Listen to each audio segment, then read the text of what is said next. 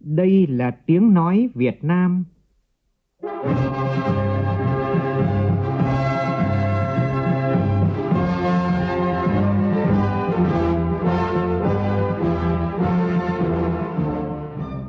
là tiếng nói Việt Nam, phát thanh từ Hà Nội, thủ đô nước Cộng hòa xã hội chủ nghĩa Việt Nam.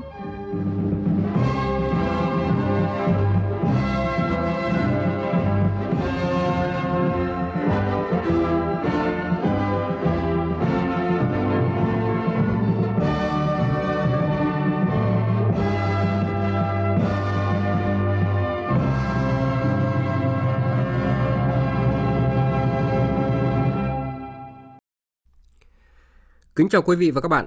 Mời quý vị và các bạn nghe chương trình Thời sự trưa của Đài Tiếng nói Việt Nam với những nội dung chính sau đây.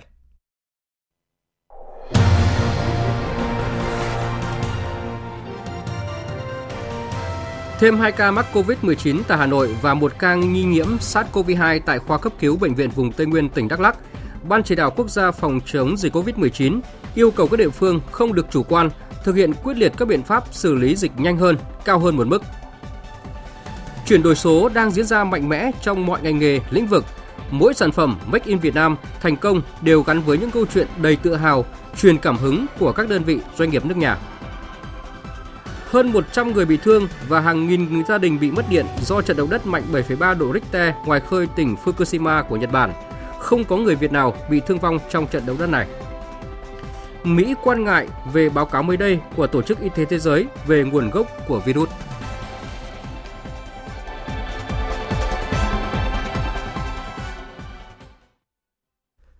Bây giờ là nội dung chi tiết.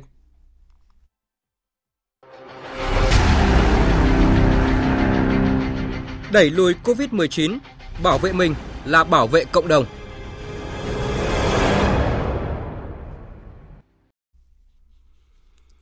Thưa quý vị và các bạn, à, theo thông tin từ Ban chỉ đạo quốc gia phòng chống dịch COVID-19 thì sáng nay nước ta không có ca mắc COVID-19 mới trong cộng đồng. Hiện thì cả nước còn hơn 152.000 người đang cách ly. Tại cuộc họp chiều qua thì Thường trực Ban chỉ đạo quốc gia phòng chống dịch COVID-19 nhận định, nguy cơ lây lan dịch bệnh vẫn còn rất lớn, nhất là khi người dân đồng loạt trở lại các thành phố lớn sau kỳ nghỉ Tết Nguyên đán. Do đó các địa phương không được chủ quan. Khi phát hiện trường hợp mắc bệnh tại cộng đồng, cần thực hiện quyết liệt và các biện pháp xử lý dịch nhanh hơn, cao hơn một mức, đồng thời khẩn trương tăng tốc thực hiện truy vết, cách ly, xét nghiệm, khoanh vùng và xử lý triệt đề. Phóng viên Văn Hải phản ánh. Thường trực Ban chỉ đạo quốc gia nhận định, tại 13 tỉnh thành phố có người mắc COVID-19 trong thời gian gần đây đã cơ bản kiểm soát tốt dịch bệnh. Tất cả các ca dương tính được phát hiện trong mấy ngày qua đều trong các khu cách ly hoặc khu vực phong tỏa nên không có nguy cơ lây ra cộng đồng. Tuy nhiên, không được chủ quan vì đã có nhiều người đi ra khỏi vùng dịch trước khi bị phong tỏa. Từ thực tế, chuyến xa khách chở người có mầm bệnh COVID-19 từ huyện Cẩm Giang, Hải Dương đến tỉnh Điện Biên, Bộ trưởng Bộ Y tế Nguyễn Thanh Long đề nghị. Chúng tôi vẫn là lo ngại đối với Cẩm Giang của Hải Dương thì đây là một trong những cái địa điểm mà đi lại hết sức phức tạp, giao lưu.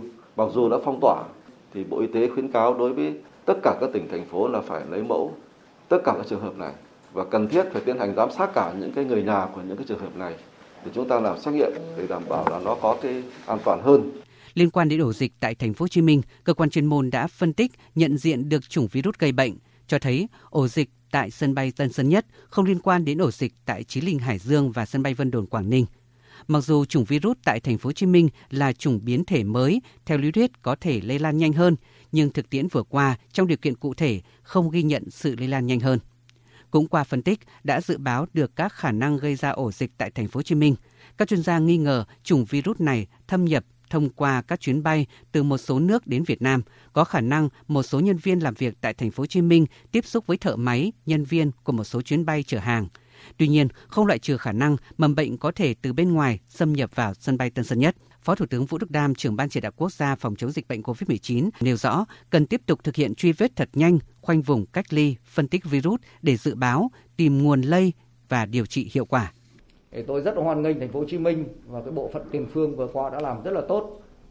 Chúng ta đã lấy mẫu được trên 4.000 cái mẫu xét nghiệm ở cộng đồng để chúng ta tầm soát ở ngoài cộng đồng để đánh giá khả năng dịch bệnh trên toàn thành phố.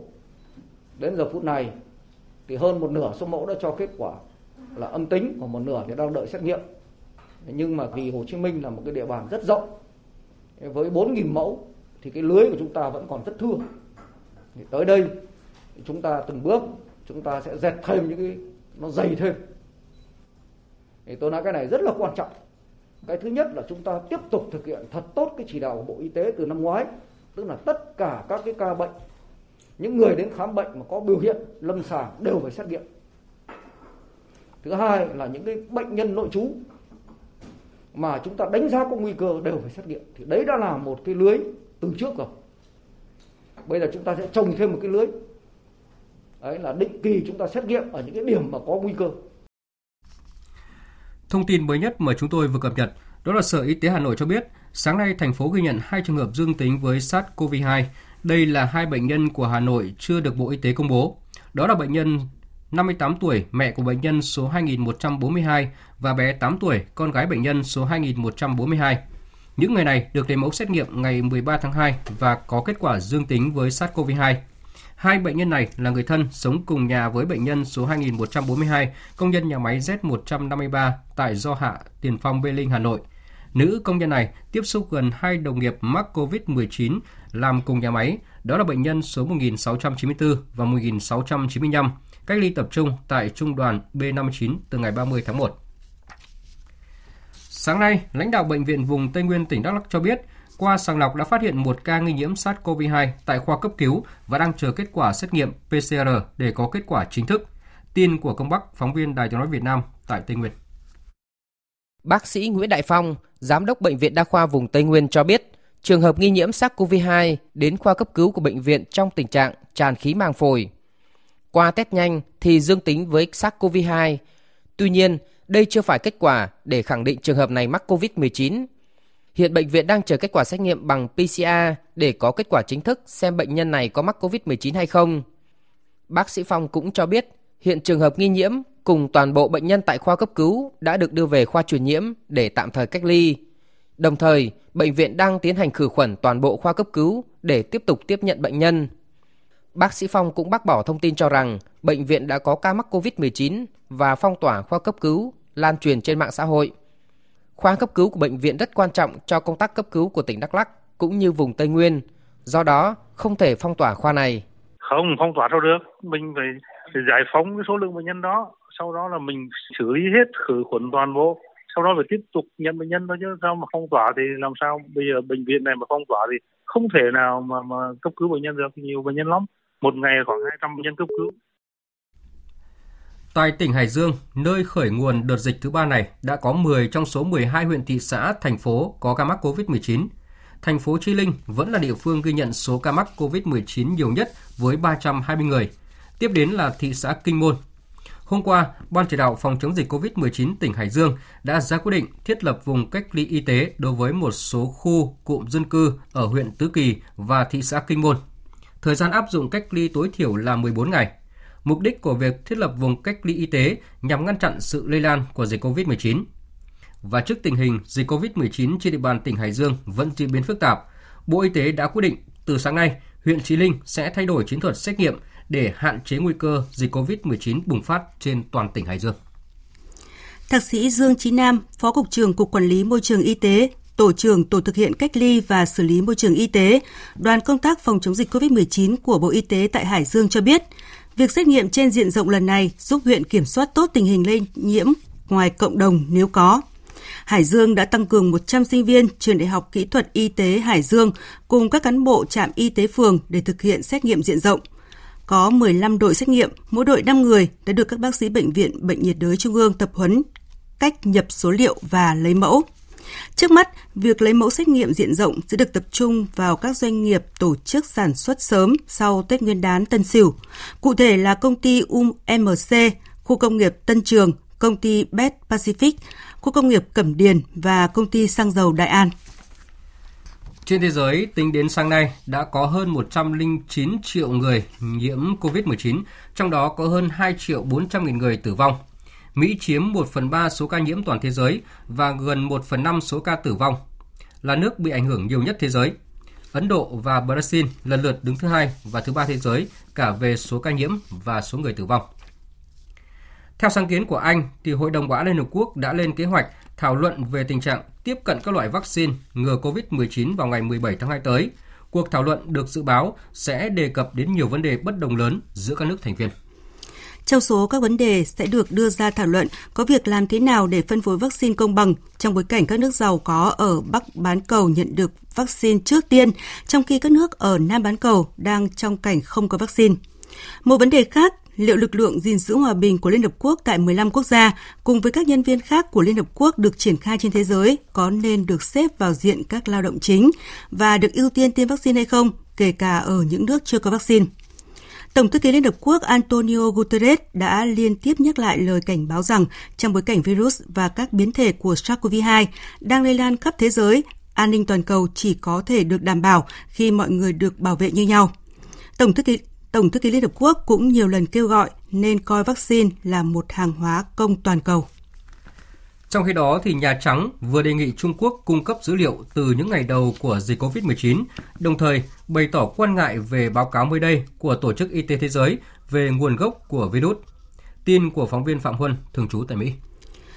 Cố vấn an ninh quốc gia Mỹ Jake Sullivan cho rằng báo cáo của Tổ chức Y tế Thế giới WHO phải độc lập và không bị điều chỉnh bởi chính phủ Trung Quốc. Theo ông Sullivan, để hiểu rõ hơn về dịch bệnh COVID-19 và chuẩn bị cho dịch bệnh khác trong tương lai, Trung Quốc phải cung cấp các dữ liệu từ ngày đầu của dịch bệnh. Ông Sullivan nhấn mạnh rằng mặc dù Tổng thống Biden đã có quyết định tái gia nhập Tổ chức Y tế Thế giới, nhưng cũng đã khẳng định sự cần thiết phải bảo vệ độ tin cậy của tổ chức này. Mỹ quan ngại về cách thông tin về các phát hiện ban đầu của cuộc điều tra về nguồn gốc COVID-19 cũng như quá trình được thực hiện để dẫn tới các phát hiện đó. Hiện sứ quán Trung Quốc tại Mỹ và Tổ chức Y tế Thế giới chưa có phản hồi về phát ngôn của ông Sullivan. Chính phủ của cựu Tổng thống Donald Trump cũng từng chỉ trích Tổ chức Y tế Thế giới đã thiên vị Trung Quốc và rút khỏi tổ chức này với cáo buộc vừa nêu. Chính quyền của ông Trump đã nghi ngờ virus có thể thoát ra từ một phòng thí nghiệm ở Trung Quốc. Tuy nhiên, Bắc Kinh đã bác bỏ điều này. Theo thông báo của Bộ Nội vụ Đức, bắt đầu từ hôm nay, nước này sẽ đóng cửa biên giới với Séc và hạn chế nhập cảnh đối với công dân đến từ Séc ngoại trừ đối tượng là nhân viên y tế đi làm hàng ngày qua biên giới. Tuyên bố được đưa ra sau khi Đức xác định Séc là quốc gia có tỷ lệ ca nhiễm chủng đột biến COVID-19 rất cao trong khu vực, nhưng các biện pháp khẩn cấp của Séc đã được dỡ bỏ sau ngày 14 tháng 2. Việc kiểm soát biên giới được thắt chặt với những điều kiện nhập cảnh nghiêm ngặt. Theo đó, mọi công dân từ Séc sẽ không được phép nhập cảnh vào Đức ngoại trừ những người là nhân viên y tế. Tuy nhiên, những người này cũng phải đảm bảo có kết quả xét nghiệm PCR âm tính và chỉ được lái xe thẳng đến nơi làm việc và trở về. Quyết định tái thắt chặt kiểm soát biên giới của Đức đã bị Liên minh châu Âu chỉ trích gay gắt. Việc thắt chặt quy định của Đức sẽ có tác động đến hàng chục nghìn lao động xuyên biên giới của Séc. 100.000 liều vaccine Sputnik V ngừa COVID-19 của Nga đã được chuyển đến Venezuela bằng đường hàng không. Ngoài vaccine Sputnik V, Dự kiến Venezuela cũng sẽ nhận được từ 1 triệu 400 nghìn đến 2 triệu 400 nghìn liều vaccine ngừa COVID-19 của hãng AstraZeneca để phục vụ chiến dịch tiêm chủng ở nước này thông qua cơ chế tiếp cận vaccine toàn cầu COVAX do Tổ chức Y tế Thế giới WHO và Liên minh Vaccine Gavi thúc đẩy.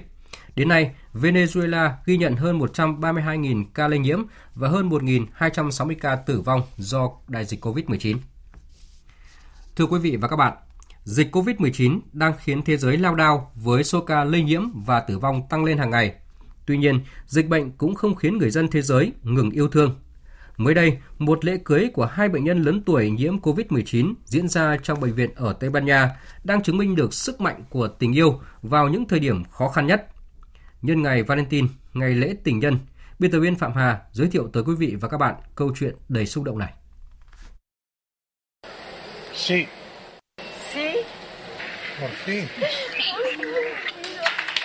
trên chiếc giường bệnh ở phòng chăm sóc tích cực của bệnh viện Enfamera Isabel Fenda ở thủ đô Madrid của Tây Ban Nha, ông Fernando trả lời con đồng ý đầy rõ ràng khi vị cha xứ hỏi có muốn kết hôn với bà Rosario hay không. Không một người họ hàng thân thích mà xung quanh chỉ là những y tá bác sĩ, thậm chí cha xứ cũng thực hành nghi lễ trực tuyến. Nhưng không vì thế mà đám cưới trở nên tẻ nhạt có hoa, bóng và đặc biệt là những cái ôm và nụ hôn hạnh phúc là điều mà những người tham dự đều có thể cảm nhận được. Hai ông bà đã yêu nhau 14 năm qua nhưng họ chưa hề nghĩ đến chuyện kết hôn. Dịch COVID-19 ập đến và cả hai đều bị nhiễm bệnh nhập viện từ hôm 23 tháng 1 vừa qua. Những lúc nằm trên giường bệnh đối mặt với những giây phút khó khăn cận kề là lúc hai người hiểu rõ cần nhau hơn bao giờ hết. Xúc động kể về câu chuyện của mình, bà Rosario chia sẻ. Ông ấy chưa bao giờ hỏi cưới tôi trước đây và khoảng 8 ngày trước ông ấy đã gửi cho tôi một tin nhắn WhatsApp cầu hôn. Đó là niềm hạnh phúc lớn nhất của tôi. Sau buổi lễ kết hôn đặc biệt, sẽ không có tuần trăng mật lãng mạn như cặp đôi thường có. Bà Rosario lại được các y tá đưa về phòng bệnh của mình, trong khi ông Fernando ở phòng chăm sóc tích cực. Thời gian phía trước của họ sẽ còn rất nhiều khó khăn, đặc biệt là đối với sức khỏe của ông Fernando.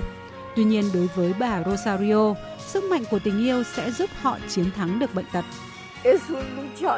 Ông ấy là một người đàn ông mạnh mẽ và ông sẽ chiến thắng bệnh tật. Tôi tin vào điều đó.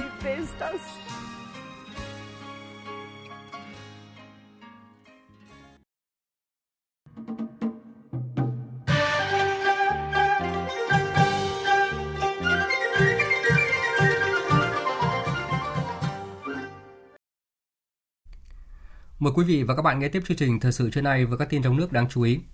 Thưa quý vị và các bạn, theo truyền thống của người Việt thì hôm nay, mùng 3 Tết là ngày Tết Thầy, thời điểm để những người học trò chúc Tết và tri ân tới thầy cô giáo của mình. Tuy vậy, ngày Tết Thầy năm nay do ảnh hưởng của dịch Covid-19 phải hạn chế di chuyển nên thay vì đến nhà chúc Tết các thầy cô giáo trực tiếp như mọi năm, nhiều người đã chọn hình thức chúc Tết thầy cô theo phương thức trực tuyến. Dù lựa chọn phương thức chúc Tết trực tiếp hay trực tuyến thì tình thầy trò vẫn không thay đổi, là truyền thống tốt đẹp của người Việt trong những ngày đầu năm mới. Bài viết của phóng viên Minh Hường đề cập nội dung này. Em chúc cô và gia đình năm mới an khang thịnh vượng ạ, vạn sự như ý. Nếu như mọi năm, từ sáng sớm cô giáo Vũ Thu Hương, nguyên giảng viên khoa giáo dục tiểu học, trường Đại học Sư phạm Hà Nội, luôn bận rộn đón học trò đến chúc Tết, thì năm nay cô lại đón nhận các cuộc gọi tin nhắn chúc Tết của các em qua mạng Internet. Những lời thăm hỏi chúc Tết chân thành của các học trò, dù trực tiếp hoặc qua điện thoại tin nhắn qua Internet, cô Vũ Thu Hương đều cảm thấy vô cùng hạnh phúc bởi tình cảm mà học trò dành cho mình. Mọi năm mùng 3 Tết thì nhà tôi rất là đông. Các học sinh kéo đến rất là đông vui. Các bạn ấy ờ, ờ, đôi khi còn mang cả chồng cả con đến. Đấy là một trong những cái niềm vui của những ngày xuân của tôi. Tuy nhiên năm nay rất là nhiều học sinh của tôi đã không đến được. Nhưng mà các bạn ấy đã gọi điện rất nhiều, gọi liên tục từ sáng đến giờ và đã gửi cho tôi những cái tình cảm để chúng tôi luôn luôn biết rằng là à, cho dù với bất kể hoàn cảnh nào thì chúng tôi vẫn nằm ở trong trái tim của họ cũng bận rộn nhận cuộc gọi tin nhắn chúc Tết của nhiều học trò cũ. Cô Ngô Thị Tính, nguyên giáo viên ngữ văn trường Trung học phổ thông chuyên Biên Hòa, tỉnh Hà Nam xúc động chia sẻ. Các em học sinh không đến trực tiếp thăm các thầy cô được nhiều như mọi khi. Thay vào đó, các em nhắn tin vào Zalo, vào Facebook để chúc Tết cô giáo cùng gia đình mạnh khỏe, an bình. Tôi thấy cũng rất là vui vì để chiến thắng Covid thì đất nước ta dân tộc ta và trong đó có rất nhiều các em học sinh đã thay đổi hình thức chúc Tết các thầy cô giáo. Tôi thấy cái lời chúc Tết ấy vẫn rất có ý nghĩa là một trong những cái động lực làm cho các thầy cô giáo yêu nghề, yêu trẻ. Mùng 3 Tết Thầy trong câu nói dân gian của người xưa là thể hiện truyền thống tôn sư trọng đạo, uống nước nhớ nguồn của dân tộc ta. Đó là dịp để học trò có thể tỏ lòng biết ơn đến người thầy đã truyền dạy tri thức cho mình. Những năm gần đây, công nghệ thông tin phát triển, nhiều thiết bị điện tử hiện đại đã giúp cả học trò và thầy cô giáo kết nối dễ dàng hơn, nên không chỉ ngày mùng 3 Tết, các học trò mới đến thăm chúc Tết thầy cô, mà bất cứ thời gian nào rảnh rỗi, các em lại gọi điện nhắn tin hẹn tới nhà thăm thầy cô. Các hình thức thể hiện tình cảm biết ơn tri ân của học trò với thầy cô cũng đa dạng hơn. Chị Nguyễn Thúy Nga ở Hà Nội cho biết. Năm nay thì em chọn cách là gọi điện cho cô giáo của mình để lý do thứ nhất là cũng tránh cho cô những cái rủi ro của dịch bệnh gây ra. Cái thứ hai nữa là à, chúng em cũng có nhiều cách để thể hiện lòng biết ơn đến với thầy cô, không chỉ là bằng cách là gặp mặt thân thiết mà có thể là qua những cái lời tin nhắn chúc mừng hoặc là chúng em có thể làm một cái clip dành cho cô để thể hiện lòng biết ơn của chúng em và luôn nhớ về thầy cô và cũng thực hiện theo chủ trương của nhà nước mình đưa ra về việc là phòng chống dịch bệnh, ít di chuyển và ở nhà khi tổ quốc cần. Ngày Tết Thầy năm nay, mỗi người chọn cho mình một phương thức thể hiện sự biết ơn tri ân thầy cô. Nhưng dù là hình thức chúc Tết Thầy trực tiếp hay gián tiếp, thì đạo lý kính Thầy vẫn không thay đổi, là truyền thống tốt đẹp của dân tộc ta mỗi khi Tết đến xuân về. Thưa quý vị và các bạn, năm nay là mùa xuân thứ 35, Đảng lãnh đạo công cuộc đổi mới đưa đất nước tiếp tục giành được những thành tựu to lớn, có ý nghĩa lịch sử. Sức mạnh tổng hợp của dân tộc không ngừng được nâng cao, thế và lực của đất nước đã được nâng lên một tầm cao mới. Đã có rất nhiều thay đổi, từ một nước nghèo, hạ tầng kinh tế xã hội lạc hậu. Đến nay, Việt Nam đã trở thành nước đang phát triển, có tốc độ tăng trưởng khá cao. Giai đoạn từ nay đến năm 2025, Việt Nam tiếp tục phấn đấu thu hẹp khoảng cách về mức sống, thu nhập của người nghèo so với bình quân chung của cả nước, giúp nâng cao chất lượng cuộc sống vật chất và tinh thần. Phóng viên Kim Thanh thông tin. Tỷ lệ hộ nghèo theo chuẩn nghèo tiếp cận đa chiều giảm nhanh từ 9,88% năm 2015 xuống còn 2,75% cuối năm 2020. Thành tích giảm nghèo được cộng đồng quốc tế ghi nhận và đánh giá cao, đưa Việt Nam trở thành một trong những câu chuyện thành công nhất về giảm nghèo và đóng góp nhiều bài học thành công cho thế giới.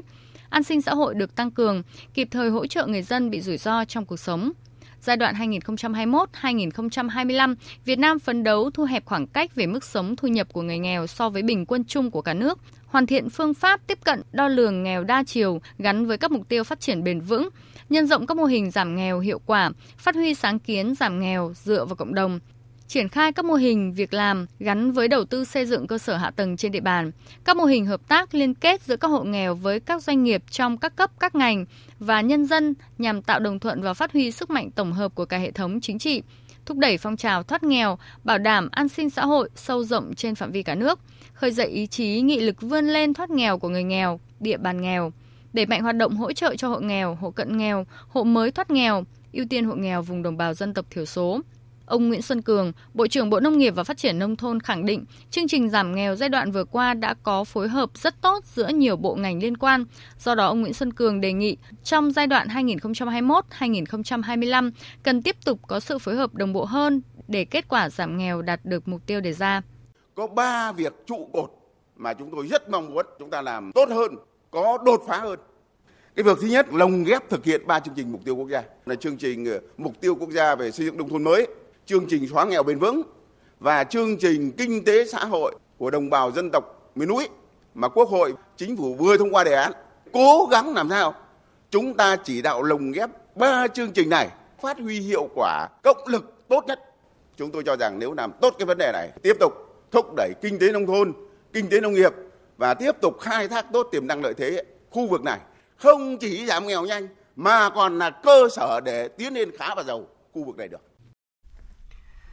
Để thực hiện mục tiêu mà đại hội lần thứ 13 của Đảng đã đề ra là đến năm 2025, nước ta là nước phát triển có công nghiệp theo hướng hiện đại. Chính vì vậy, chuyển đổi số quốc gia, phát triển chính phủ số, kinh tế số và xã hội số là hành trình đáp ứng yêu cầu phát triển đất nước trong thời kỳ mới. Nhận thức của toàn xã hội về chuyển đổi số đã có nhiều thay đổi. Giai đoạn từ nay đến năm 2025 sẽ là giai đoạn tăng tốc với những hành động triển khai cụ thể theo từng ngành, từng lĩnh vực và địa phương. Phóng viên Nguyễn Hằng thông tin.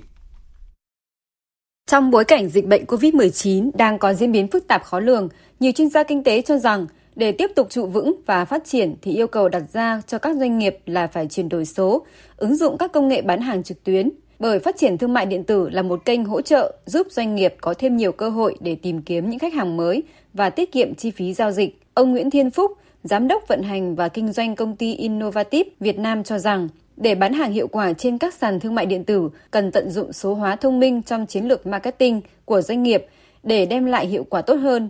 Cùng với đó, các doanh nghiệp cần quan tâm hơn đến việc xây dựng về nhận diện thương hiệu của mình, khi mà hiện nay người mua hàng thường ghé đến nhiều nhất là kênh trực tuyến, công cụ tìm kiếm, website của nhà cung cấp. Đầu tiên là quý doanh nghiệp phải có website. Cái thứ hai nếu quý doanh nghiệp đã chọn lựa một cái nền tảng thương mại điện tử rồi á thì phải nên tham gia phối hợp với các bên sàn hoặc thậm chí là những phía các công ty đối tác để hỗ trợ cho doanh nghiệp phải đảm bảo ờ, hiệu quả trên nền tảng đó thông qua những chỉ số đo lường, tỷ lệ phản hồi ngoài cái việc chúng ta có một sản phẩm tốt, thì chúng ta nên có cái hình ảnh chỉnh chu và cái thông tin, cái nội dung của sản phẩm nó phải phù hợp, phải đúng và nó đầy đủ chi tiết thì để giúp cho các người mua hàng họ tìm kiếm về cái sản phẩm mình tốt hơn và từ đó họ cũng sẽ tin tưởng sản phẩm ta nhiều hơn. Là doanh nghiệp sản xuất các hàng thủ công mỹ nghệ, bà Đoàn Thúy, công ty trách nhiệm hữu hạn Grovimex cho biết, khi chuyển đổi từ mô hình offline sang online, doanh nghiệp đã tìm hiểu các kênh marketing online, kết hợp nhiều kênh bao gồm các sàn thương mại điện tử, các mạng xã hội, website doanh nghiệp để quảng bá sản phẩm của mình. Dần dần sản phẩm của công ty đã có vị thế nhất định trên sàn thương mại điện tử, bà Đoàn Thúy chia sẻ. Khi mà mình chuyển đổi sang ờ, kinh doanh trên thương mại điện tử, doanh thu gần như là tăng gấp 2 lần. À, vì sản phẩm của bên mình trước làm ấy là các cái sản phẩm truyền thống, thủ công. Thì những cái sản phẩm này nếu mà mình làm offline ấy, đi hội trợ thì chi phí rất là tốn kém. Khi mà sang ờ, môi trường thương mại điện tử, doanh nghiệp cũng tiết kiệm được các cái chi phí về nhân sự đi lại, giảm thiểu cái chi phí và mình cũng lại tiếp cận được nhiều khách hàng hơn, có nhiều đơn hàng hơn và từ đó tăng được doanh thu. Tuy nhiên, thương mại điện tử cũng có nhiều rủi ro từ công nghệ hay lừa đảo, hacker, đồng thời chịu tác động bởi các lệnh cấm vận về kinh tế. Vì vậy, các chuyên gia kinh tế cho rằng các doanh nghiệp cần xây dựng chính sách bán hàng đầy đủ, chi tiết và cụ thể, tìm hiểu và nắm bắt luật chơi trên các sàn thương mại điện tử để hạn chế những rủi ro tiềm ẩn và nguy cơ thiệt hại về kinh tế. Chuyển đổi số diễn ra mạnh mẽ trong mọi ngành nghề lĩnh vực mà các doanh nghiệp công nghệ số đóng vai trò quan trọng khi tạo ra những sản phẩm do người Việt Nam làm chủ. Mỗi sản phẩm Make in Việt Nam thành công đều gắn với những câu chuyện đầy tự hào và truyền cảm hứng của các đơn vị doanh nghiệp của nước nhà. Thưa quý vị và các bạn, xóa nhà tạm, nhà rột nát là một trong những nhiệm vụ trọng tâm của tỉnh ủy Lào Cai nhiệm kỳ vừa qua gắn với mục tiêu xây dựng nông thôn mới, giảm nghèo bền vững. Cách làm linh hoạt ở mỗi địa phương của Lào Cai cho thấy có nhiều đột phá sáng tạo được đông đảo nhân dân và cộng đồng xã hội hưởng ứng nhiệt tình. Bài viết của phóng viên IK thường trú tại khu vực Tây Bắc có nhan đề Đột phá trong xóa nhà tạm ở Lào Cai, bài học về ý đảng, lòng dân. Mời quý vị và các bạn cùng nghe. Vốn là hộ nghèo ở thôn khó Phìn Hồ, căn nhà cũ sập sệ của gia đình anh Tần Láo Tả, dân tộc Giao, ở xã Ngũ Chỉ Sơn, thị xã Sapa, tỉnh Lào Cai, họa vô đơn chí lại nằm đúng vùng có nguy cơ sạt lở. Đúng lúc tưởng như đường cùng không lối thoát, anh Tả may mắn được hỗ trợ sơ tán ra nơi ở mới, còn nhận trang cấp thêm 30 triệu đồng để xóa bỏ mái nhà tạm trước kia. Điều đặc biệt, căn nhà cấp 4 anh Tả sắp sở hữu trên đất tái định cư ngay thôn trung tâm Can Hồ B, nhưng lãnh đạo xã lại là người sốt sắng hơn cả, thường xuyên đáo qua đáo lại hỏi thăm anh luôn, cần giúp gì sẵn sàng giúp đỡ nhiệt tình. Chiều nay thì nhờ được đông người không? Tầm khoảng trăm hơn chục. Hơn chục người. Thế là cố gắng làm xong cái này nhá là cửa cái các thứ thì nó hoàn thiện nó lát sau. Nếu mà khó khăn thì báo cáo anh sẽ cho là thanh niên hỗ trợ trong buổi nữa. Ngoài cái lần này này thì sẽ cho hoàn thiện hỗ trợ hỗ trợ bể ờ, phốt với chắc nhà vệ sinh. Mấy hôm nay, anh Tả miệt mài dồn toàn bộ thời gian và tâm huyết để hoàn thiện căn nhà, hy vọng kịp đón Tết trong mái ấm khang trang mà trước kia có lẽ anh chưa từng nghĩ tới. Xã bảo là hỗ trợ dân xóa nhà tạm nên em lấy từ xã. 30 triệu đấy thì có đủ để mình xây hết cái nhà này không? Không đủ, mình uh, bỏ thêm khoảng 20 triệu nữa. Thế lúc sang đây mình xây thì có ai bà con đây hay xã có đến giúp mình không? Xây thì em có huy động được trong thôn mấy anh em và đoàn thanh niên uh, trong xã mình. Thế liệu đến Tết thì là mình đã vào nhà mới không? Bây giờ đến Tết thì chắc được. Năm nay là ăn Tết ở nhà mới rồi, phấn khởi không anh? chắc chắn rồi. Theo bí thư đảng ủy xã Vù A Súa, Ngũ Chỉ Sơn vốn là rốn nghèo của Sapa, nhìn đâu cũng thấy khó. Ấy vậy mà năm qua, 33 hộ dân cuối cùng của xã, trong đó có hộ anh Tạ, tất thảy được hỗ trợ xây mới để xóa sạch nhà tạm trước Tết này. Nói đó là cả một kỳ tích, có lẽ cũng không quá. Như cái năm trước thì mỗi năm là theo cái nguồn đại đoàn kết chỉ được khoảng một đến hai cái thôi. Sau khi khảo sát lại thì còn rất là nhiều. Năm nay thì xác định xóa nhà tạ nhà dùng nát là một nhiệm vụ chính trị hàng đầu nên là tập trung vào để giải quyết dứt điểm cái nội dung này cho bà con nó có cái cuộc sống ổn định. Kinh phí là quan trọng nhất, không có thì mình làm cách nào anh? Rất may là đơn vị tài trợ cũng quan tâm, cũng đã xuống với xã cùng với các chính quyền là đến trực tiếp từng hộ gia đình để khảo sát sau đó là người ta sẽ thấy khó khăn quá đầu tiên nó vào thì hứa là cho 300 triệu thôi thế nhưng mà sau khi mà đi thực tế các hộ thì đồng ý là cho 900 triệu để xóa cho 30 cái nhà với địa bàn của mình là vừa cao vừa lạnh đấy nhỉ? Vừa ừ. khó khăn và nhiều thứ đúng không? Nhiều. Nói chung là các bạn một số nhà là phải di chuyển vật liệu hàng cây số. Nên là phải huy động bà con dân trong thôn là đến để giúp vận chuyển vật liệu. Phải ừ. thồ từng viên gạch từng ờ, bao cát. Cũng phải nói là cái sự đồng tình ủng hộ của bà con cũng rất là cao. Mình hoàn thành trước này cho các hộ kịp để về đón Tết Nguyên đán theo anh nó ý nghĩa lớn như thế nào? Ra là cái này là cũng là cũng được tạo cái động lực phát triển để giúp cho bà con cũng như là thể hiện cái sự quan tâm của các ủy chính quyền từ những cái mục tiêu nhiệm vụ cụ thể cũng đẩy nhanh tiến độ và mọi cái nguồn lực cũng như là bằng mọi cách để tháo gỡ cái khó khăn này cho bà con. Câu chuyện ở Ngũ Chỉ Sơn có thể coi là biểu tượng trong công cuộc xóa nhà tạm, nhà rột nát ở Sapa thời gian qua.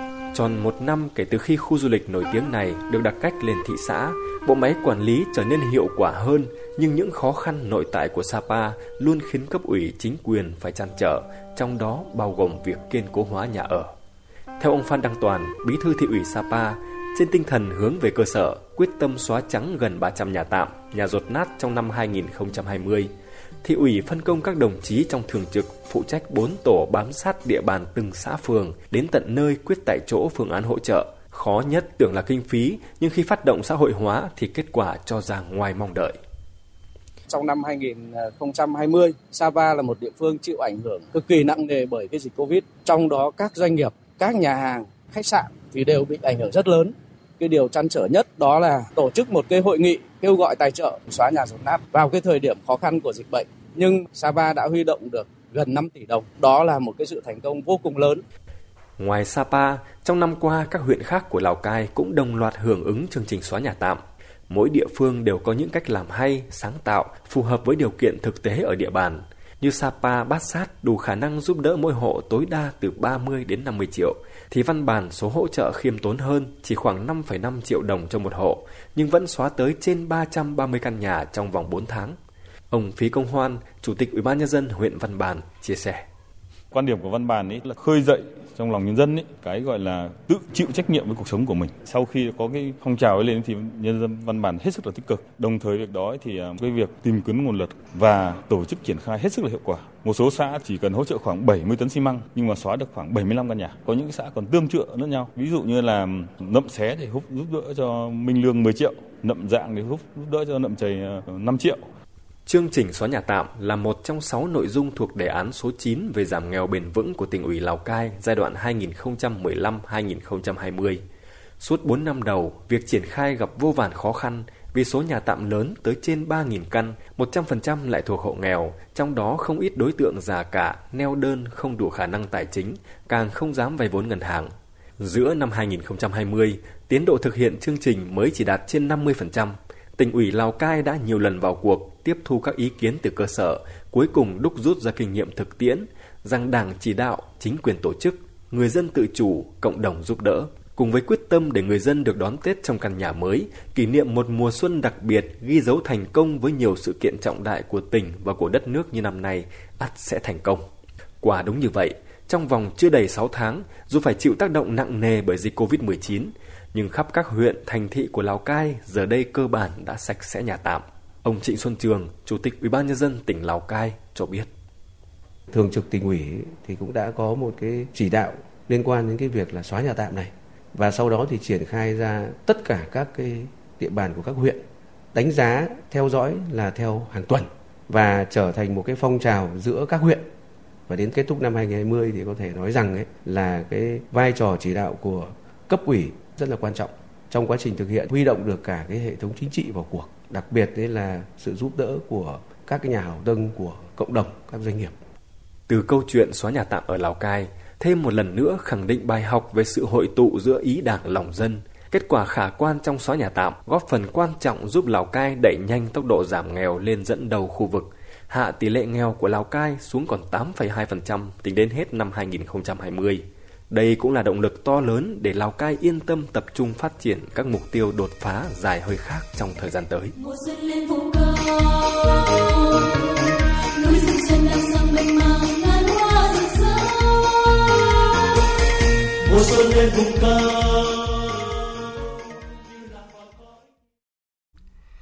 Tiếp tục thông tin về vụ cháy ba tàu cá neo đậu trong Âu thuyền Thọ Quang ở quận Sơn Trà, thành phố Đà Nẵng.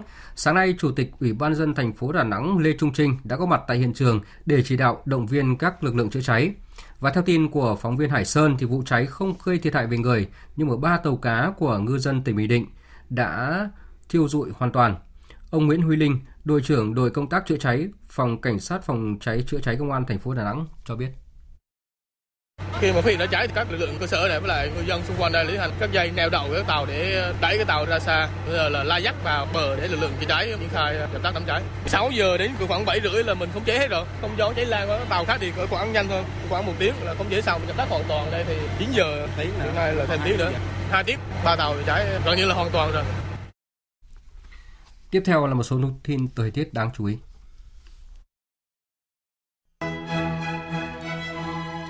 Theo Trung tâm Dự báo Khí tượng Thủy văn Quốc gia thì hôm nay mùng 3 Tết, các tỉnh Bắc Bộ, Bắc Trung Bộ tiếp tục duy trì thời tiết có mưa nhỏ vài nơi, sáng sớm có sương mù và sương mù nhẹ, trưa chiều hừng nắng, sáng và đêm trời rét. Các tỉnh thành phố ở khu vực Tây Nguyên ngày nắng, chiều tối và đêm có mưa rào vài nơi, đêm trời rét. Ở khu vực Nam Bộ ngày nắng, chiều tối và đêm có mưa rào vài nơi, riêng miền Đông sáng sớm trời lạnh. Ngoài ra hôm nay, ngày mùng 3 Tết và hai ngày tới thì chỉ số UV cực đại ở khu vực Bắc Bộ phổ biến ở mức nguy cơ gây hại trung bình đến cao.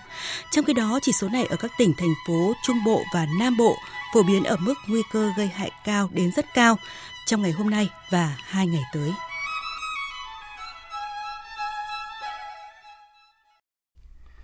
Tiếp theo là các tin thời sự quốc tế đáng chú ý. Ít nhất hơn 100 người bị thương trong trận động đất mạnh 7,3 độ Richter ngoài khơi tỉnh Fukushima của Nhật Bản vào đêm qua. Phóng viên Nguyễn Hoàng, thường trú tại Nhật Bản, thông tin chi tiết.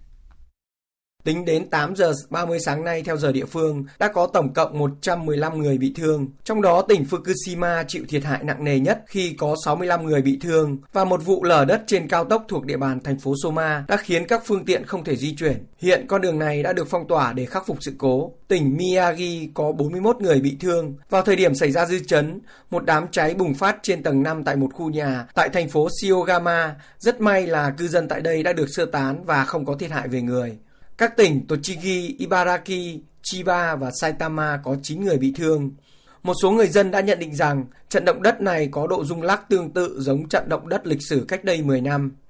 Do ảnh hưởng của trận động đất, khoảng 70.000 hộ dân ở vùng Tohoku và 850.000 hộ dân ở vùng Kanto bị mất điện tạm thời. Một số chuyến tàu đã phải tạm dừng hoạt động do hư hỏng các thiết bị kỹ thuật Ngoài ra, các nhà máy điện hạt nhân như Fukushima số 1 và số 2 của công ty điện lực Tokyo, nhà máy Onagawa thuộc công ty điện lực Tohoku và nhà máy Tokai số 2 thuộc tỉnh Ibaraki chưa có thông tin về sự cố hay dấu hiệu bất thường nào. Ngay trong sáng nay thì chính phủ Nhật Bản đã họp khẩn cấp nhằm thực hiện những biện pháp khắc phục hậu quả trận động đất. Cơ quan khí tượng Nhật Bản cảnh báo có thể một trận động đất lớn sẽ xảy ra tiếp sau một tuần. Phóng viên Bùi Hùng thường trú tại Nhật Bản đưa tin.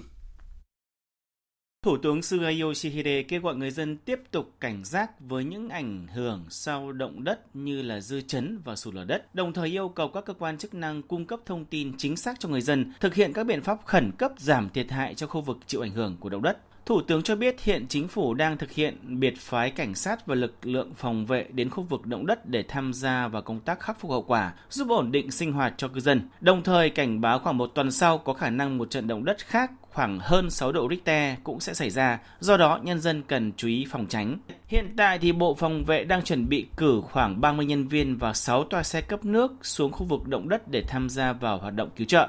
Trong khi đó, Bộ Y tế và Lao động cho biết sẽ thực hiện nhanh chóng các biện pháp ứng cứu như chuẩn bị các cơ sở y tế, phúc lợi xã hội, xác nhận tình hình an toàn nơi cư trú của người dân, cung cấp nước cho khu vực thiếu nước, lập các nơi lánh nạn khẩn cấp và đặc biệt là hỗ trợ tích cực cho công tác phòng chống lây nhiễm COVID-19. Tránh văn phòng nội các Nhật Bản Kato Katsunobu cho biết, việc khắc phục hậu quả động đất hết sức quan trọng. Tuy nhiên, việc bảo quản vaccine COVID-19 cũng cần thực hiện tốt và đến nay đã có báo cáo những khu vực lưu giữ vaccine COVID-19 nhập khẩu không bị mất điện và không có ảnh hưởng tới chất lượng vaccine.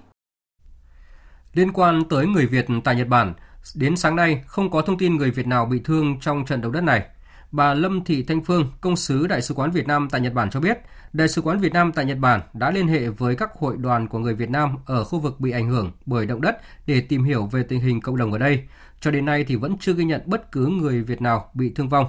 Theo bà Phương thì Đại sứ quán Việt Nam tại Nhật Bản sẽ tiếp tục giữ liên hệ với các hội đoàn của người Việt cùng với các cơ quan chức năng của nước sở tại để cập nhật thông tin về người Việt ở khu vực bị ảnh hưởng và thực hiện các biện pháp hỗ trợ bảo hộ công dân trong trường hợp cần thiết. Tại Nga, trận bão tuyết diễn ra trong suốt hai ngày qua ở thủ đô Moscow và một số khu vực khác của nước Nga tiếp tục gây ra nhiều trở ngại về giao thông. Riêng ở Moscow, chính quyền dự kiến mất tới 5 ngày để làm sạch tuyết trên toàn thành phố. Phóng viên Đài tiếng nói Việt Nam thường trú tại Liên bang Nga đưa tin. Theo dữ liệu của dịch vụ Yandex, lịch trình đến tối qua 13 tháng 2, trong bối cảnh tuyết rơi dày đặc, tại các sân bay ở Moscow có 125 chuyến bay bị hoãn, 22 chuyến bị hủy. Trong đó, chậm nhiều hơn cả là ở sân bay Domodedovo 92 chuyến, hủy 17 chuyến. Về giao thông đường bộ, lực lượng cứu hộ khuyến cáo không nên đi ô tô riêng. Trong điều kiện thời tiết xấu, sử dụng các phương tiện công cộng như xe buýt, metro đảm bảo an toàn hơn. Phó thị trưởng Biryokov dự kiến chính quyền thành phố cần 5 ngày để dọn sạch tuyết. Việc dọn tuyết rất phức tạp do băng giá xuống tới âm 20 độ vào ban đêm và gió giật lên đến 20 mét trên giây. Các bếp dã chiến đã được lắp đặt trên toàn thủ đô, phục vụ cho công nhân của các công ty về dịch vụ công cộng ăn sáng, ăn trưa, ăn tối một cách thiết thực mà không bị gián đoạn hoạt động. Hơn 13.000 đơn vị thiết bị đặc biệt đã được đưa ra để chiến đấu với thiên tai ở Moscow. Tuyết rơi ở khu vực Moscow kéo dài từ ngày 12 tháng 2. Kể từ khi trận bão tuyết bắt đầu xảy ra, hơn 75% lượng tuyết hàng tháng đã rơi xuống thành phố. Các nhà dự báo thừa nhận rằng kỷ lục của năm 1965 đã bị phá vỡ trong ngày 13 tháng 2 khi lớp tuyết phủ lên tới 60 cm. Thượng viện Mỹ hôm qua đã bỏ phiếu đối với phiên luận tội cựu Tổng thống Donald Trump. Phiên tòa đã không đủ 2 phần 3 số phiếu cần thiết để kết tội ông. Đây cũng là lần thứ hai ông Donald Trump thoát khỏi việc bị kết tội tại Thượng viện.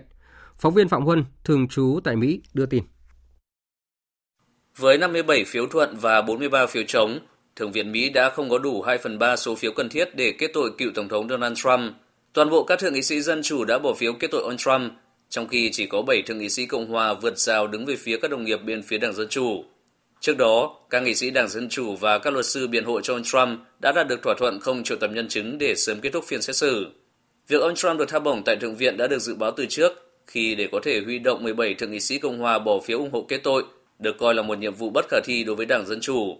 Trước đó, ông Trump bị Hạ viện luận tội với cáo buộc kích động nổi loạn liên quan tới các phát ngôn dẫn tới việc người ủng hộ ông Trump gây ra cuộc bạo loạn tại trụ sở Quốc hội ngày 6 tháng 1. Ông Trump là Tổng thống Mỹ đầu tiên bị luận tội hai lần trong một nhiệm kỳ, đồng thời cũng là cựu Tổng thống Mỹ đầu tiên bị Quốc hội xét xử luận tội. Ngay sau khi Thượng viện công bố kết quả xét xử, ông Trump đã lên tiếng cảm ơn các luật sư của mình và những thượng nghị sĩ đã bỏ phiếu phản đối việc kết tội ông. Ông Trump cho rằng đây là một giai đoạn khác của cuộc săn phù thủy lớn nhất trong lịch sử nước Mỹ. Theo ông Trump, chưa từng có tổng thống nào phải trải qua những điều như vậy. Ông Trump cũng từng bị xét xử luận tội đầu năm 2020 với các cáo buộc lạm dụng quyền lực và cản trở công lý liên quan tới cuộc bầu cử năm 2016, tuy nhiên đã được tha bổng tại Thượng viện. Tuy nhiên, tại thời điểm đó, chỉ duy nhất một thượng nghị sĩ Cộng hòa bỏ phiếu ủng hộ việc kết tội ông Trump.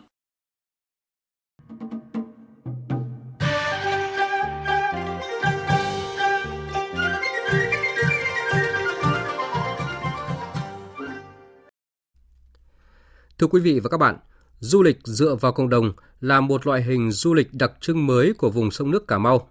Giờ đây khi về với đất mũi, du khách có thể tự mình khám phá rừng vàng, biển bạc và cùng ăn, cùng ở, cùng sinh hoạt với người dân. Để loại hình du lịch này đạt hiệu quả, ngành chức năng trong tỉnh đã đầu tư và nâng tầm các sản phẩm du lịch ở địa phương để người dân có điều kiện tận dụng lợi thế vươn lên. Thực tế, nhiều mô hình du lịch sinh thái cộng đồng đã ra đời và phát triển mạnh. Tuy nhiên, trong thuận lợi cũng còn những khó khăn rất cơ bản cần thao gỡ để du lịch cộng đồng phát triển hơn. Trong những ngày đầu xuân mới này, mời quý vị và các bạn cùng Trần Hiếu, phóng viên Đài tiếng nói Việt Nam thường trú tại đồng bằng sông Cửu Long, tìm hiểu về loại hình du lịch này ở đất mũi mênh mang sông nước trời mây.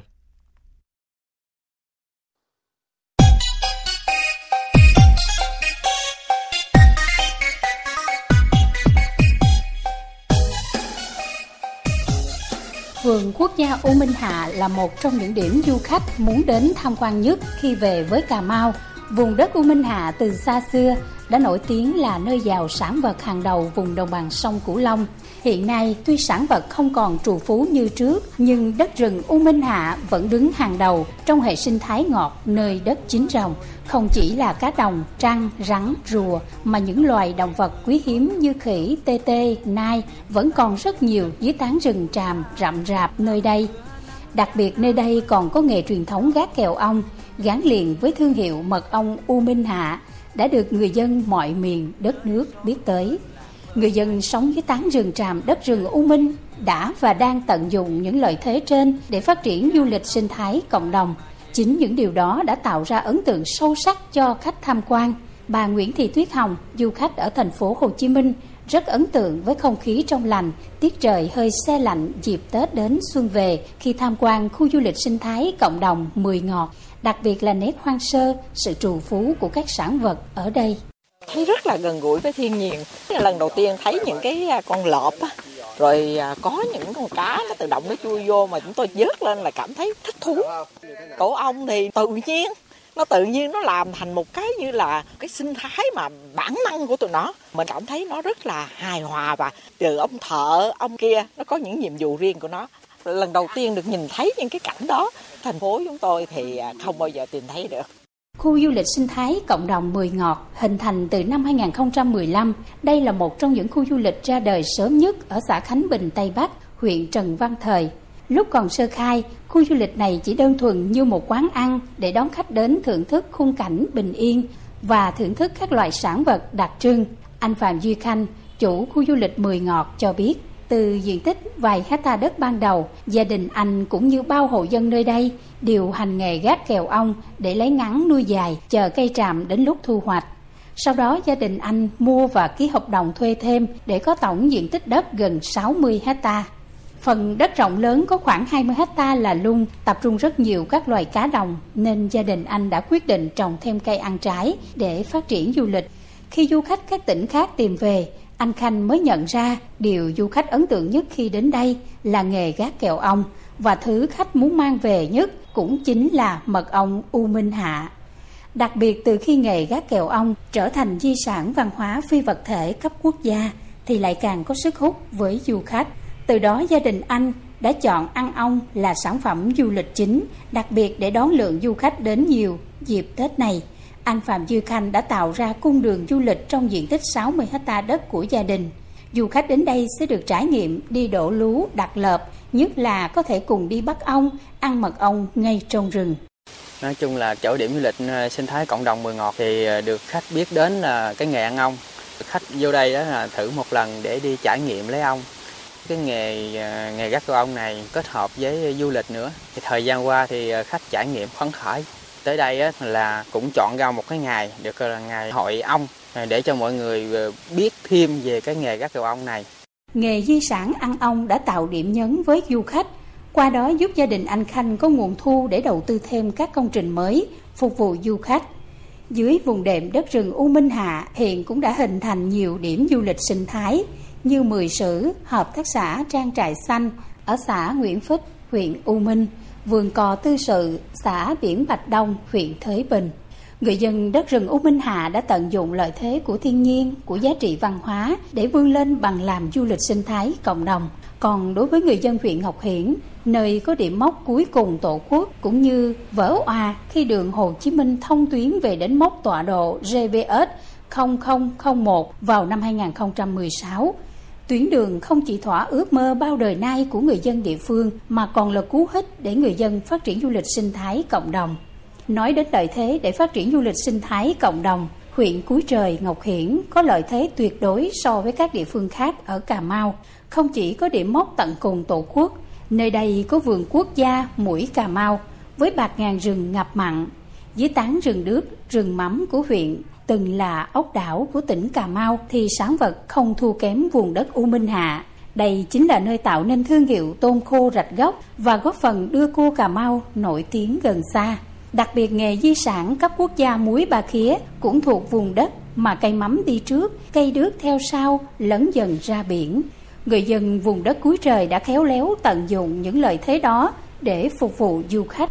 Ai ghé điểm dừng chân tư tị thị trấn Rạch Gốc lại không muốn cầm cần câu, câu con cá thòi lòi leo được trên cây, cùng người dân địa phương đi đặt lú bắt tôm, câu cua để một lần biết về nghề truyền thống bao đời nay của người dân địa phương.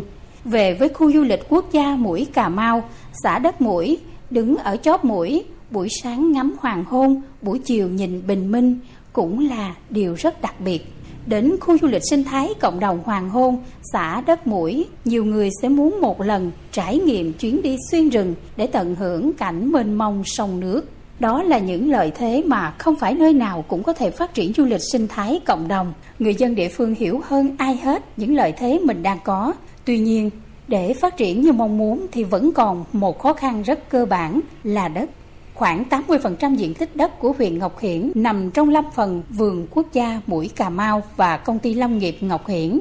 Trong đó, phần diện tích thuận lợi nhất để phát triển du lịch nói chung, du lịch sinh thái cộng đồng nói riêng, gần hết nằm trong vườn quốc gia nên không thể chuyển đổi để xây dựng. Hiện nay, toàn bộ các khu điểm du lịch sinh thái cộng đồng ở đây đều phải xây dựng công trình bán kiên cố và bị giới hạn diện tích xây dựng. Khu du lịch sinh thái cộng đồng Hoàng Hôn cũng vì vướng khó khăn này mà những ngày lễ Tết đón hàng trăm khách thì thiếu cả chỗ ăn, chỗ nghỉ. Ông Nguyễn Văn Hôn, giám đốc khu du lịch Hoàng Hôn cho biết muốn mở rộng nhưng không được phép do đất rừng. Tuy nhiên nhiều tỉnh thành khác cũng có vườn quốc gia, có rừng phòng hộ, họ đều khai thác được. Tại sao Cà Mau lại không? từ Ngọc Hiển về đến đây đó theo dọc theo bờ biển đó thì nó ba mấy bốn chục cây số cái cảnh mà quan sơ gian giả là rất đẹp mà mình là ưu thế lợi thế nhất Bến Tre bây giờ cũng làm du lịch theo gian biển nè. Thành phố Hồ Chí Minh Cần Giờ cũng gian biển nè. Biết rất nhiều.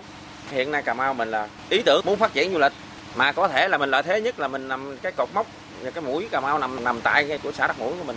Mà xã Đất Mũi của mình bây giờ là bao trùm bờ biển rồi đó, Là phát triển du lịch là, là hết sức là tuyệt vời. Không nơi nào đẹp bằng mình đấy. Nhưng mà do có cái là hiện nay bây giờ muốn làm cái đó thì nó vướng. Ông Tiêu Minh Tiên, Phó Giám đốc Sở Văn hóa Thể thao Du lịch Cà Mau thừa nhận địa phương đang gặp khó khăn tiềm năng lợi thế để tỉnh Cà Mau phát triển du lịch cộng đồng là rất lớn. Người dân địa phương đã tận dụng những lợi thế này để vươn lên. Tuy nhiên, toàn tỉnh mới có 14 khu điểm du lịch sinh thái cộng đồng là còn khiêm tốn. Những khu du lịch thực tế cũng chưa được đầu tư xứng tầm, đáp ứng nhu cầu của du khách. Sự tồn tại này có nguyên nhân đến từ vướng cơ chế quản lý đất đai. Điều này không chỉ gây khó khăn cho người dân mà chính quyền địa phương cũng rất khó để kêu gọi các nhà đầu tư để người dân địa phương phát triển kinh tế từ làm du lịch sinh thái cộng đồng, để du lịch trở thành ngành kinh tế mũi nhọn như kỳ vọng vào thời gian tới, thì tỉnh Cà Mau cần được tháo gỡ khó khăn rất cơ bản này. Dần trăng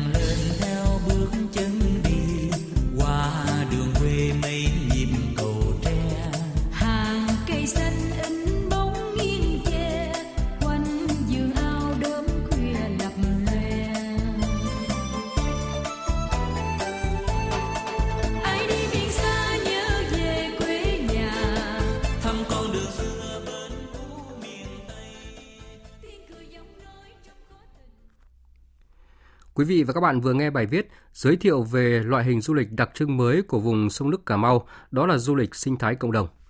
Tiếp tục chương trình thời sự trưa nay sẽ là những thông tin thể thao.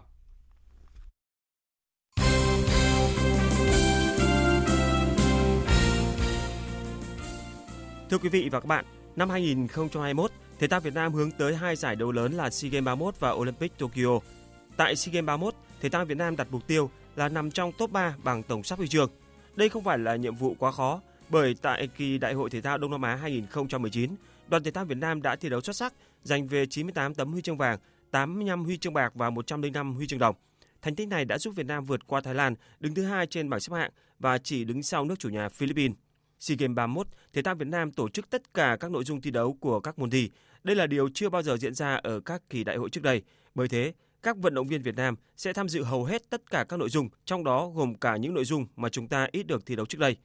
Việc tham dự đầy đủ hết các nội dung cũng là cơ hội để các vận động viên cọ sát cả về thể lực, kỹ chiến thuật và đặc biệt là tâm lý và kinh nghiệm thi đấu.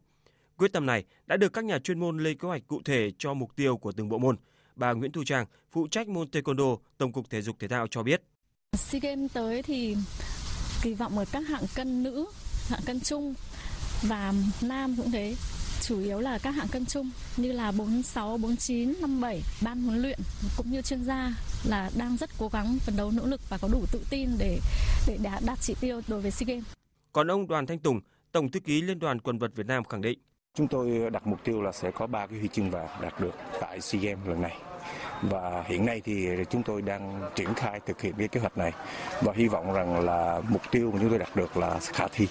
Trong khi đó, Ngoài mục tiêu lớn ở hai giải đấu quan trọng trên, ngành thể thao Việt Nam đặt mục tiêu tổ chức điều hành 175 giải thể thao trong nước và quốc tế tại Việt Nam và đảm bảo các biện pháp phòng chống dịch bệnh COVID-19.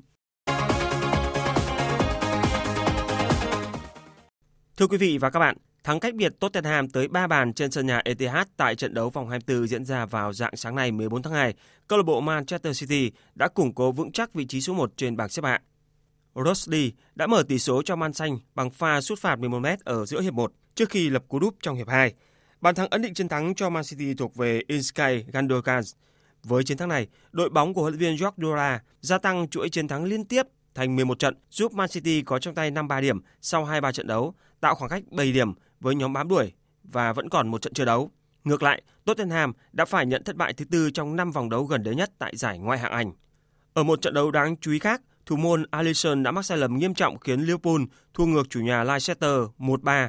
Sai lầm của Alisson nằm trong 7 phút thảm họa của Liverpool khiến họ rơi 3 điểm trên sân King Power. Sau 24 trận, Liverpool mới có được 40 điểm, ít hơn 30 điểm so với cùng kỳ năm ngoái. Ngược lại, câu lạc bộ Leicester City đã vươn lên chiếm vị trí thứ nhì bảng của Manchester United có nhiều hơn một điểm và cũng đá nhiều hơn một trận. Xin được chuyển sang tin thể thao quốc tế đáng chú ý khác. Tay vợt người Tây Ban Nha Rafael Nadal đã giành quyền vào vòng 4 nội dung đơn nam giải quần vợt Australia mở rộng 2021 sau chiến thắng 3-0 trước tay vợt Cameron Norrie trong trận đấu vòng 3 giải Grand Slam đầu tiên trong năm.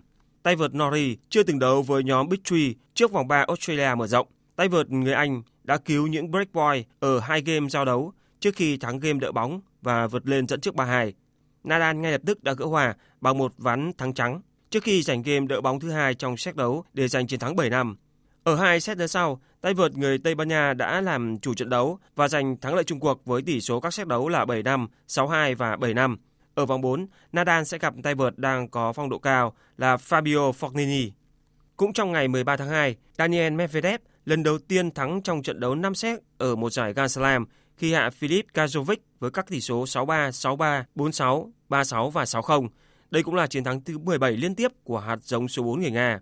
Medvedev sẽ gặp Mackenzie ở vòng đấu kế tiếp. Dự báo thời tiết Phía Tây Bắc Bộ, chiều nắng, đêm có mưa vài nơi, gió nhẹ, đêm trời rét, nhiệt độ từ 15 đến 28 độ, có nơi dưới 15 độ. Phía Đông Bắc Bộ chiều nắng, đêm có mưa vài nơi, gió đông đến đông nam cấp 2, cấp 3, đêm trời rét, nhiệt độ từ 15 đến 25 độ, vùng núi có nơi dưới 15 độ. Các tỉnh từ Thanh Hóa đến Thừa Thiên Huế chiều nắng, đêm có mưa vài nơi, gió nhẹ, đêm trời rét, nhiệt độ từ 16 đến 25 độ. Các tỉnh ven biển từ Đà Nẵng đến Bình Thuận chiều nắng, đêm có mưa rào vài nơi, gió Bắc đến Đông Bắc cấp 2, cấp 3. Phía Bắc đêm trời lạnh, nhiệt độ từ 17 đến 30 độ.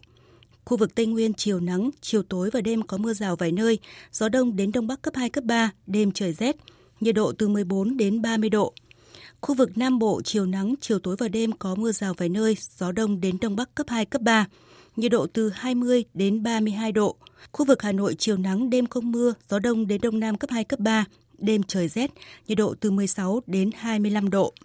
Dự báo thời tiết biển, vùng biển Bắc và Nam Vịnh Bắc Bộ không mưa, sáng có sương mù, tầm nhìn xa trên 10 km giảm xuống dưới 1 km trong sương mù, gió nhẹ. Vùng biển từ Quảng Trị đến Quảng Ngãi, khu vực Vịnh Thái Lan có mưa rào vài nơi, tầm nhìn xa trên 10 km, gió nhẹ. Vùng biển từ Bình Định đến Ninh Thuận, khu vực Nam Biển Đông có mưa rào và rông vài nơi, tầm nhìn xa trên 10 km, gió Đông Bắc cấp 4, cấp 5.